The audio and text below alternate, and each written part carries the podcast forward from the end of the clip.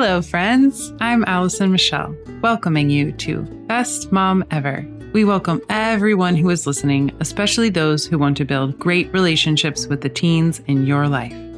Before we jump in, Best Mom Ever is a free virtual event where you will gain the skills to create a close relationship with your teenage daughter. In joining us for this event, you will discover the proven strategies to get out of isolation and into trust, happiness, and confidence with your girl without draining your bank account on shrinks. Listening in and applying what these incredible speakers have to share may be just the thing that helps you build the relationship you dream of. Welcome. We are glad you're here. Hello, friends. I'm Allison Michelle welcoming you to Best Mom Ever. We welcome everyone who is listening, especially those who want to build great relationships with the teens in your life. Today, we get to hear from the wonderful Angela Karanja, and we'll be talking about how to support teens in the midst of fear from the events in the world. Before we jump in, Best Mom Ever is a free virtual event where you will gain the skills to create a close relationship with your teenage daughter. In joining us for this event, you will discover the proven strategies to get out of isolation and into trust, happiness, and confidence with your girl without draining your bank account on shrinks. Listening in and applying what these incredible speakers have to offer may be just the thing that helps you build the relationship that you dream of. Welcome. We're so glad you're here. Here today with us is Angela Karanja. I'm so happy to share her with you today and connect with her message. Angela is an adolescent psychologist, parenting teenagers expert, and creator of the Raising Remarkable Teenagers podcast. She helps parents build strong bonds with their teenagers based on honesty and trust so that they can raise resilient, and highly effective teenagers without losing their minds. Welcome, Angela. Thank you for being with us today and bringing your message. Thank you. Thank you. Thank you so much. I am so grateful to be here, to be chatting with you, and also to be chatting with all the moms that are listening here. So thank you so much for the invitation. It's my pleasure. We're so glad you're here. Today's teens have grown up with constant access to global events and mm-hmm. exposure to 24 hour news cycles. Global events can be pretty unsettling. How do you think it affects our young people? Oh goodness, it's it's been it's been really hard.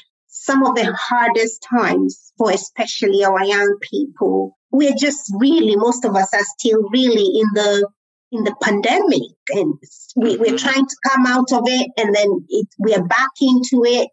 And then there's also other frightening events of the world, right? And here is the thing, because of the of the media, the internet, we have frightening events happening and everyone knows. Everyone knows.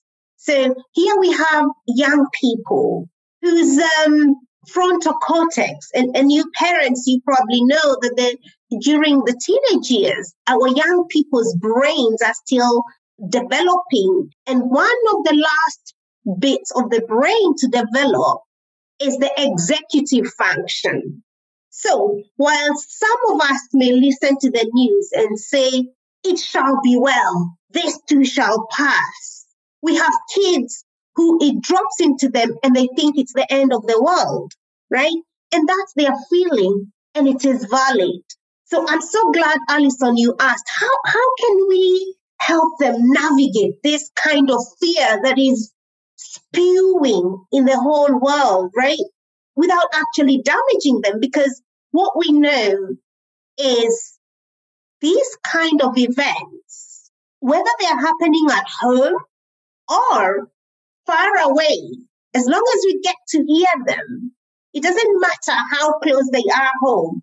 We know our young people are experiencing trauma, right? And this is what we call, in psychology, we call this uh, adverse childhood experiences. Now, in early days, people used to think, oh, it's just child abuse or happening at home. That is what causes uh, this trauma. However, with this world becoming such a small village so that everyone knows what's happening. And like you said, frightening events happening, our kids are experiencing that. They see, they watch on the news other kids being shot. They watch on the news other kids shooting others. They watch on the news kids lying in the streets, abandoned, families fleeing. And I tell talking you, about the war in Ukraine. Yeah, it's it's really frightening. But I believe we all know this. So I don't think we are here to describe the evils and the bad things of the world. Exactly. Yeah. What we want to know is how can we help our young people process these events so that then they can come out successfully without the damages that happen when our young people experience trauma. So, so what you're saying is that they're experiencing the trauma of the whole world in their own living rooms, in their own brains, in their bodies, based on what they're seeing, even if their homes are relatively safe places. Absolutely, Alison. Absolutely. Here is what we know in research, right? When you observe something that's happening to someone else, your mind and your body, it doesn't know that it's it's not you, it's not happening to you. Mm, yeah. for example, when you watch a frightening movie, it's happening on the screen. It's not even true. But have you had a point where you're so frightened you you want to go to the toilet or something? And this is what happens. This is what's happening. And that's why it's so important for us as parents, first of all, to manage ourselves because sometimes it's hard to help someone if you yourself are already in the ditch, right? So it's really important for us to process those events ourselves, right? And okay. About- so taking mm-hmm. care of our own energy and how our children perceive our experiences with what we are seeing in the world. Absolutely. I love the way you phrase it, Allison, because we are not being nonchalant or being um, non empathetic, but we look and say, how can I make this better? Now, if there is nothing you can do, that's when you ask yourself, how can I manage myself so that I'm not passing this fear, this angst to my kids, right? Because they'll have their own angst. they have their own angst, they have their own fears.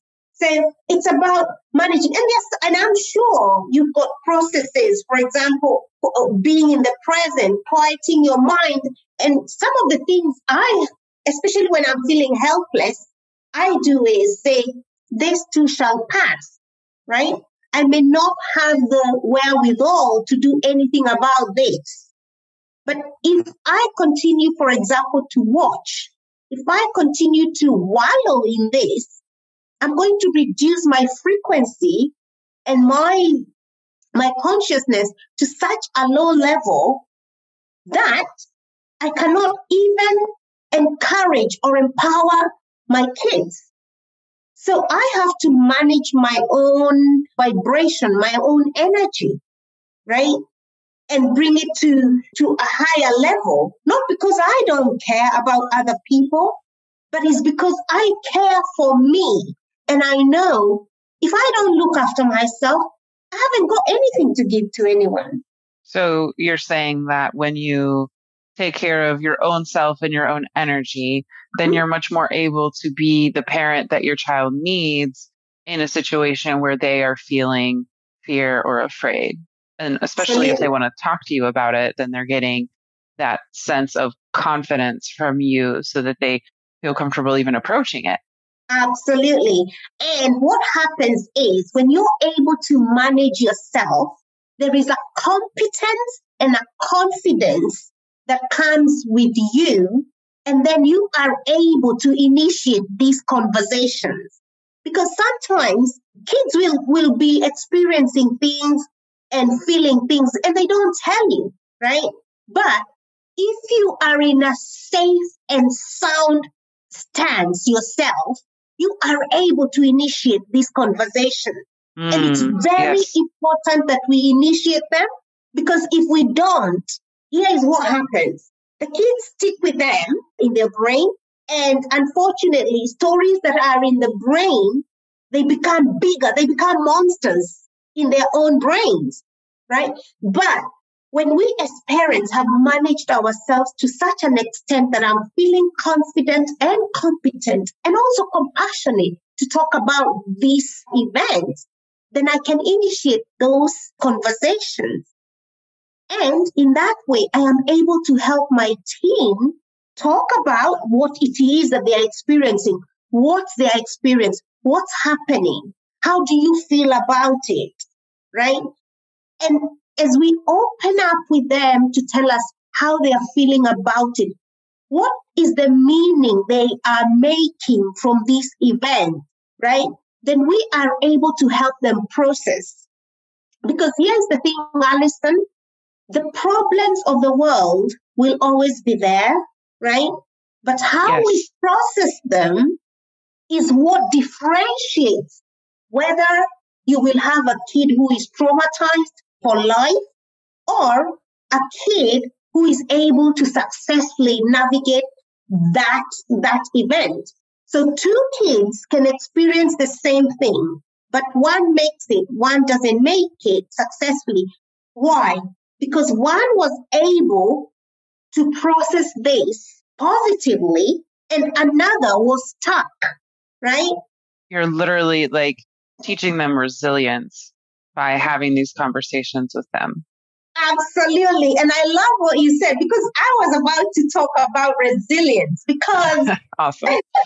I, I, love it. I'm loving this. And, and I was about to talk, uh, I was about to talk uh, about resilience because resilience is really about being able to process events that come and then constantly changing, you're changing for the better because of what has happened.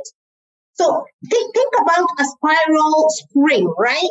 That's coming up, coming higher, coming higher, coming higher every time so that every time something happens, something presses you down, like these events do. Right. You, you are able to push through and then come higher, come higher every time. You're coming higher. So you're, you're actually using the negative events in the world, the scary things that happen in the world, as learning opportunities to build strength and growth in your team. Absolutely, absolutely. And and it's in having these conversations that you also get to hear their fears and their aspirations, right? So and then in hearing their fear, how can we help them process this so that you know you don't have to live in fear. And in the same breath, they're thinking, how is me as a person, how can I make a difference? Not necessarily in what has happened, but in what, in my space, in my space. How can I make a difference? And that could be, it could be little things like being kinder to the mm-hmm. to, to, to the people around me. Because, for example, if there has been a a shooting somewhere. My kid over here in, for example, I'm in England, I'm in Oxfordshire. My daughter may not be able to do anything about that. However, however, because of the conversations we have had, because when such things happen, we notice that there's compassion missing, there's kindness missing. Yes. So we talk about this and then we ask ourselves, how can we be kinder to ourselves as a family? How can we be kinder to the people that we go to school with, our teachers, the people in the supermarket, in the grocery store? How can we be kinder? That way, we are able to influence our little circle. And imagine if each one of us is able to be kind exactly where they are, some of these events would not be happening. Exactly. Yeah? Exactly. Yes. I mean, we are empowering our own teens of this mm-hmm. generation to heal people and the planet by the experiences that they've had um, just watching what they're seeing in the world. We're empowering them to make the world a better place. I love that framework. I love it. That's beautiful, Angela.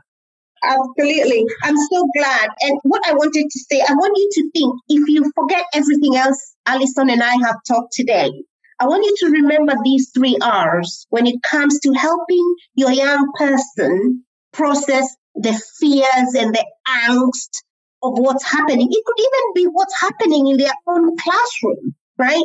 I want them to be able to recognize, right? Help them to recognize what is happening. Don't pretend that something is not happening, right? Recognize that this has happened. And then, is this good or bad? Then the next R is reframe. Decide that this was awful, but this is what I'm going to do with it. That's what we call reframing. When you reframe the way you think about something, you're not saying that it's a bad thing is good. What you're saying is, I'm going to look at it as that person has possibly not learned to be kind. Yeah. That person has not yet learned to be kind. And so I don't want to be like that person. For example, if you hate the people or if you go and do nasty things to them, you're just reducing yourself.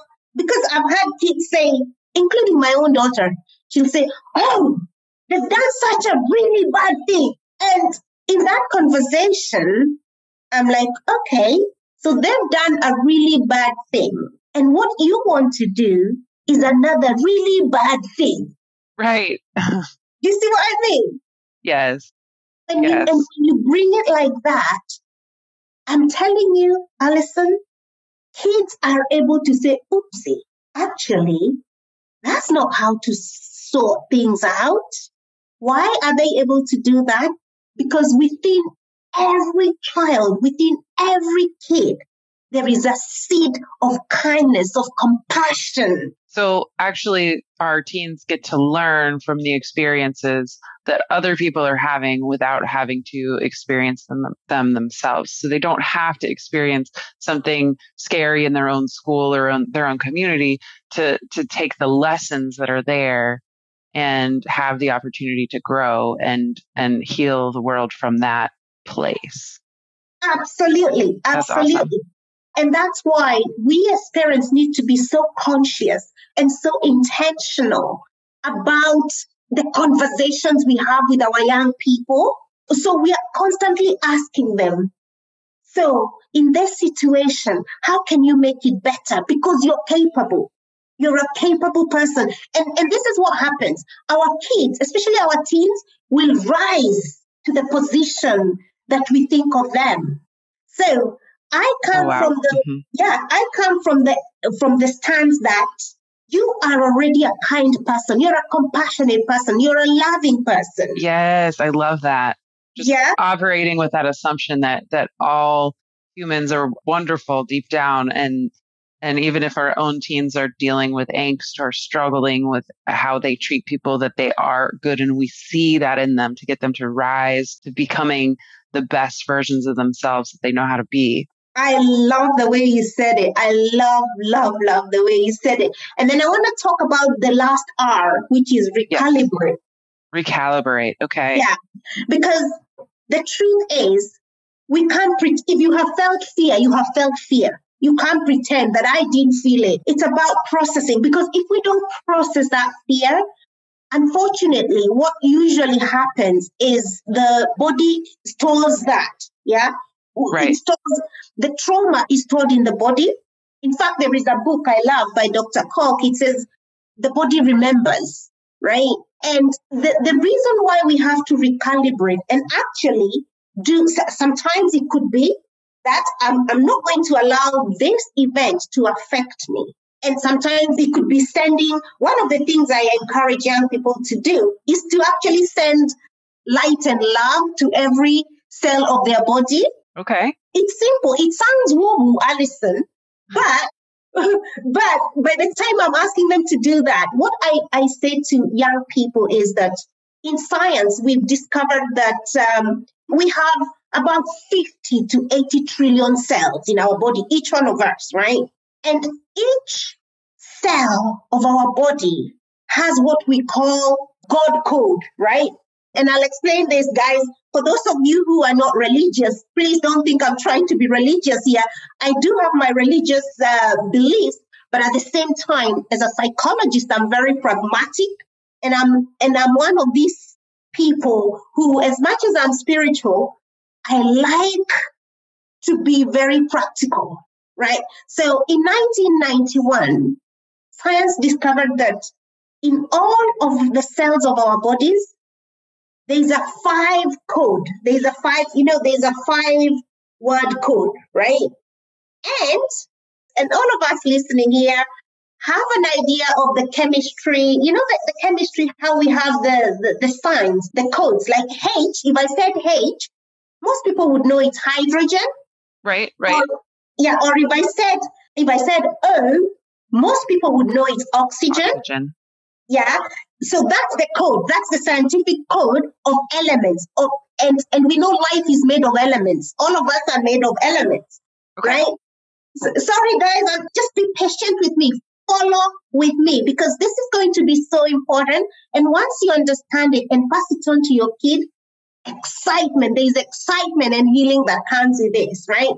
So, what in 1999 science discovered was in every cell of our body, there's a code, and it says it's a five word code. It says, God eternal within my body. Okay. Very interesting. Now, I want to ask you when brilliant artists have done a work of art, what is the first thing they do to say, This is my creation? What's the first thing they do? They get inspired. Yeah. And also, the first thing, another thing they do is they sign it. Yeah. Yes. They sign on their work, don't they? Their art. This is this is mine. This is my beloved creation. So they sign on it. So what am I trying to say? That in every cell of your body, there is that signature of whatever made you, however you came to life, the artist, the great artist. So that's what is signed on all of us. So how valuable do you feel when I tell teenagers this? They spring like they're like, oh my goodness, I am that important.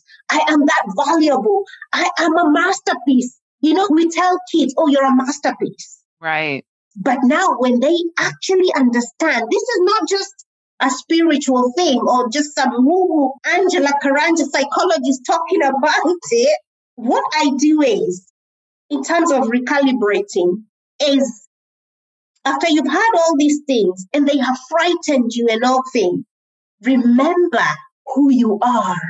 Remember how valuable you are. Remember, because sometimes as human beings we forget. In fear, we forget, isn't it? But we can remember. And it's obviously our young people will not know unless we tell them this. So it's helping them recalibrate, remind them who they are, remind them how valuable they are, remind them how worthy they are. And when Yes. they are in, when they're in that position, they are filled with so much love for themselves. And when someone is so full of love, is operating from that position of love, compassion, kindness to self, they cannot hurt another. And it's so empowering, isn't it? Very, very empowering. Yeah. And that's how, as a family, that's how we deal with it.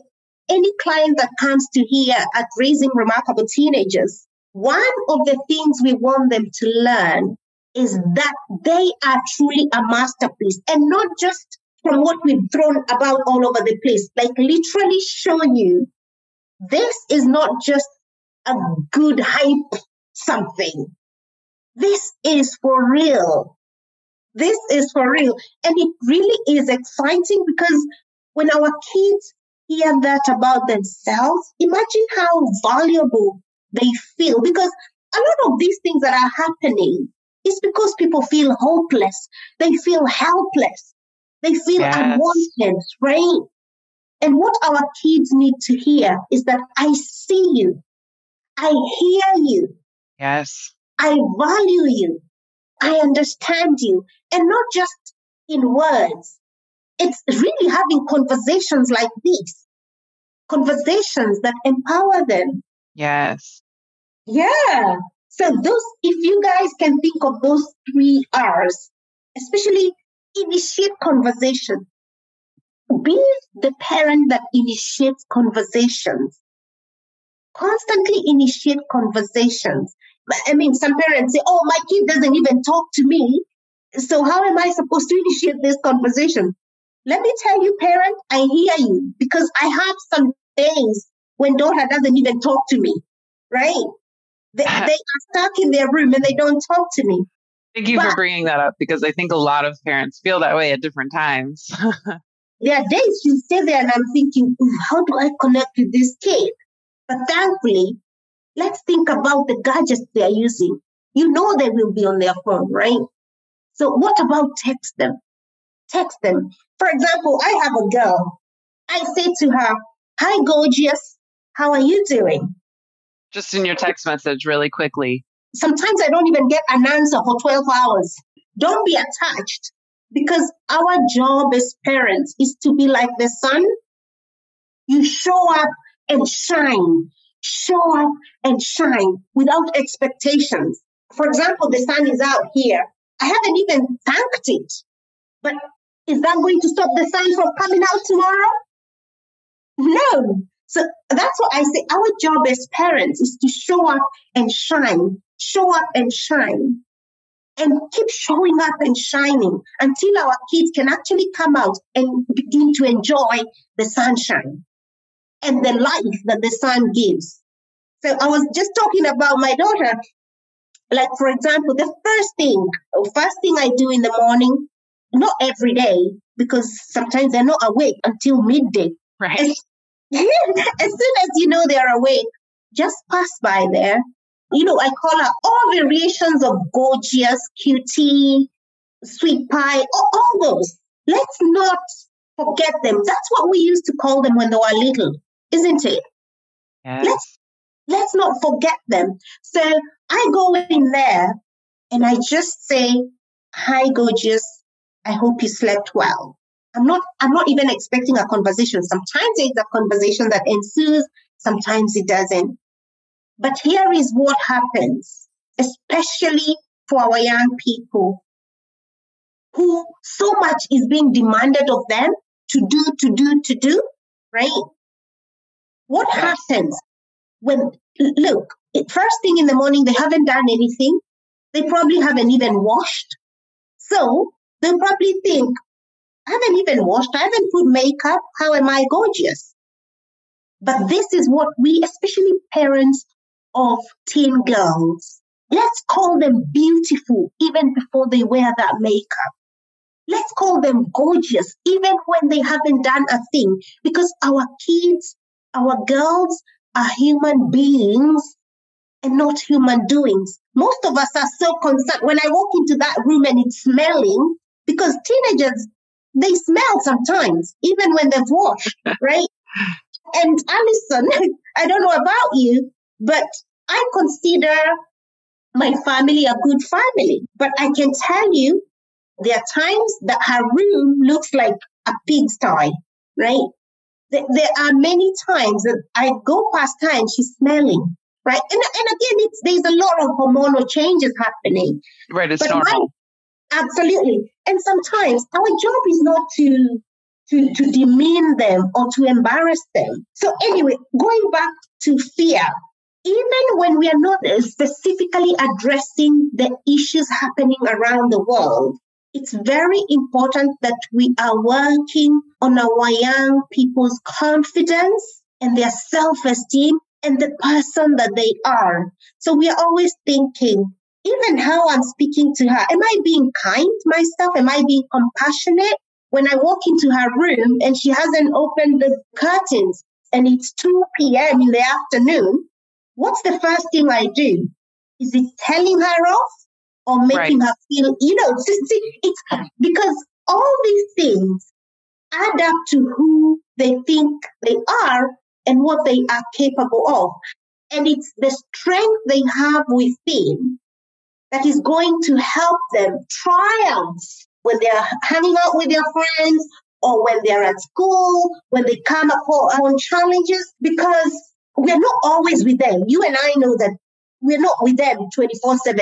Even if they're with us 24 7, they're probably not next to us. So, how we can help our young people actually navigate what's happening? Uh, by the way, there is that fear that's coming from around the world, right?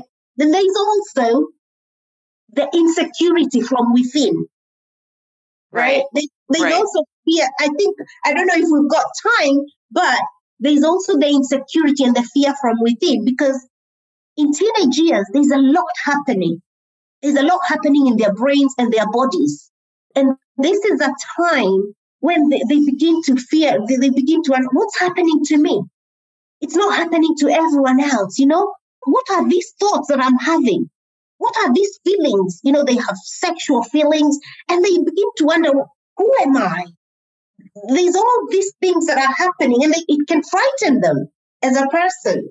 So again, helping them recognize that is a normal developmental process and then helping them reframe, you know, like there's nothing wrong with me because I felt, you know, I felt this, whatever I felt. And then helping them know actually, as I grow, this is what's happening. This is a normal developmental stage. I am not alone. I'm not the only one going through this. A lot of other teenagers are going through that. And I don't know if you know about this statistic. We know that, and it's been done again and again and again. And about 40% of our teenagers continue to tell us they are lonely. And these okay. are not yes. orphans. This is very common. Yes. Mm-hmm. Yeah. And these are not orphans. We're talking about my teenager. So we're talking about your teenager, like regular, right. regular families, right? So you're and saying that it's very important to, you know, jump in with that welcoming whole state of, you know, you are valid like you mm-hmm. are by saying, you know, good morning, how did you sleep? Instead of jumping into this whole piece about, oh, you need to clean your room. Like, did you study for your test last night? Mm-hmm. All of those things that really um, stir up that fear that they have within them and keep them from being as confident. Absolutely. You summed it up so well. You know, you summed it up so well. And I'm sure we can talk and talk about these things because it's a big subject. And it's a big subject because we are bringing up life, an independent life. So uh, look at your kid. My daughter is a life of her own. I don't know if I shared with you that Khalil Gibran's poem that our children are not our children. They are the product of life wanting to express itself. So you guys, if you can find it, it's on the internet. And you know, when you consider your kid as their own life. And my job as a parent is to continue adding life, continue adding life. And I mentioned earlier about being conscious, being very intentional, so that in every minute I'm asking myself, and I have to ask this myself. I'm not, I don't just talk because I'm raising a kid as well. And sometimes she's here with her friends. So I have to be very intentional as well. I'm asking myself, in this situation, am I being a conduit of life or a constrictor of life? Yes, beautiful. So, um, I just wanted to go over a couple of the things that you said that I thought were really valuable and and kind of circle it back around so that moms can apply it. So mm-hmm. you were mm-hmm. talking about um, really giving love and life to the cells and doing that consciously with the mind. And um, the mind does take care of the body in so many ways. Mm-hmm. Um, and then there are other things that teens or that moms can do or parents to really help bring up their energy so that they can process some of these really heavy topics, integrate them, and be present for their teens and not be overwhelmed by mm-hmm. what they're seeing. So, I mean, we can we can do other things too, right? Like dancing mm-hmm. or um, listening to music or rolling the windows down and like you know just really appreciating the breeze on our skin. What other kinds of things come up for you?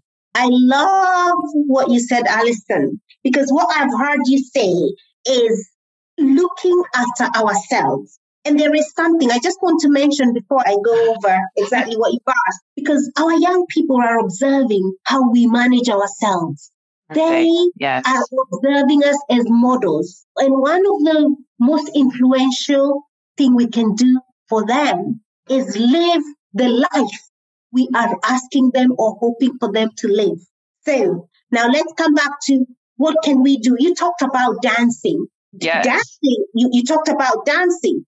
Some people pray. Some people, it's authentically doing whatever you need to do to release whatever challenges that you're having from yourself. And there's also knowing, can I do anything about this particular thing? There's usually a yes or a no. If there's anything you can do, then go do it. Yeah. If there's nothing you can do, don't beat yourself up for not being able to do it, but you have to be authentic with yourself. For example, if there is something happening in a different country and there's nothing I can do, beating myself up is not going to change the situation. And then it's going to make myself and my family miserable. Right. And Right? then you're modeling this energy to your teen of, I'm going to internalize something that I don't have any control over. Absolutely. And I love you use that word internalizing. They and this is when we pick on something and we know there's nothing we can do about it. And then we are constantly beating ourselves about it, about it. It is okay to be compassionate doesn't mean you have to do something about what's happening. In fact, compassion starts with you accepting that there's nothing I can do about this situation. And what you can do as just as a person is possibly just send them love, yeah, and send them those prayers that something is going to change.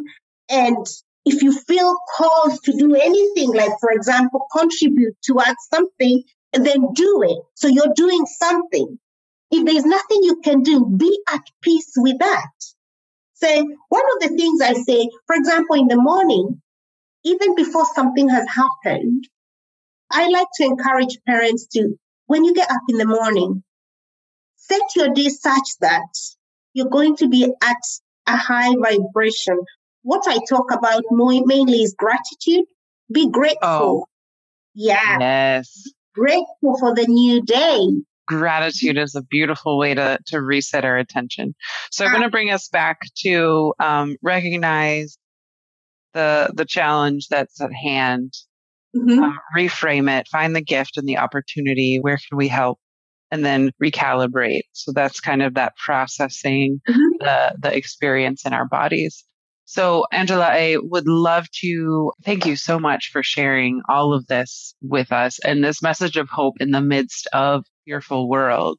I think that this is so important. And I know that you have a free gift for us before we run out of time. Do you want to tell us about that a little bit? Oh yeah, gosh, thank you so much. Thank you, thank you, Alison, so much. Yeah. I in fact right now we have a free five day event. And it really is called Enough of the Attitude, especially for those of us who are struggling with our teenagers' attitude. And it's mainly what I'm going to be presenting is how to crack the code of teenage attitude. And it's using five very simple strategies. We as parents, I believe are leaders and leaders are learners. And as we learn these strategies, then we are able to lead our young people to influence them positively into what we want them to become, we want them to be. And obviously, it starts with us, right? Like Alison said, you have to look after yourself and we have to grow to that which we want them to grow. So we have to grow physically, mentally, psychologically to such a position of influence so that we can positively influence them. So if, if you're interested in those, uh, we, we've got, I'm just excited even about yeah. go to raisingremarkableteenagers.com, and that's raisingremarkableteenagers.com, you'll be able to register there. These are free events. Powerful stuff happens there. Excellent. Excellent. And we will put a link to access that on the website below where you can access this recording. Thank you so much, Angela. It is so beautiful to talk to you today. I just really want to appreciate your what you've contributed and, and the message that you're bringing to moms. Stay tuned with us this week. We have lots of amazing content to support you with the daily challenges you and your teen are facing. Remember, you are the very best person to parent your teen. We are giving you the tools you need to step into leadership and be the best mom ever.